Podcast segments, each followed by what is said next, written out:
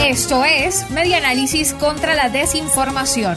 Compartimos noticias verdaderas y desmentimos las falsas. Falleció el alcalde de Boconó. Reseña Radio Fe y Alegría Noticias.com que el alcalde del municipio Boconó del estado Trujillo, Luis Hidalgo, falleció el lunes 15 de febrero por complicaciones asociadas a la COVID-19. El gobernador Henry Rangel Silva hizo oficial el anuncio a través de su cuenta de Twitter. De acuerdo con medios y periodistas de la región, Hidalgo tenía dos semanas hospitalizado por complicaciones derivadas de la COVID-19.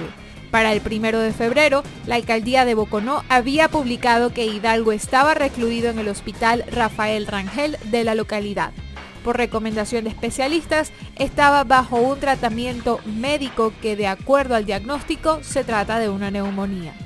Luis Hidalgo es el segundo alcalde del estado Trujillo que habría muerto a causa de la COVID-19. El pasado 18 de enero falleció su par del municipio Pampán, Stalin Nava. Esto fue Media Análisis contra la Desinformación. Síguenos en nuestras redes sociales, en Twitter e Instagram en arroba medianálisis y nuestra página web medianálisis.org.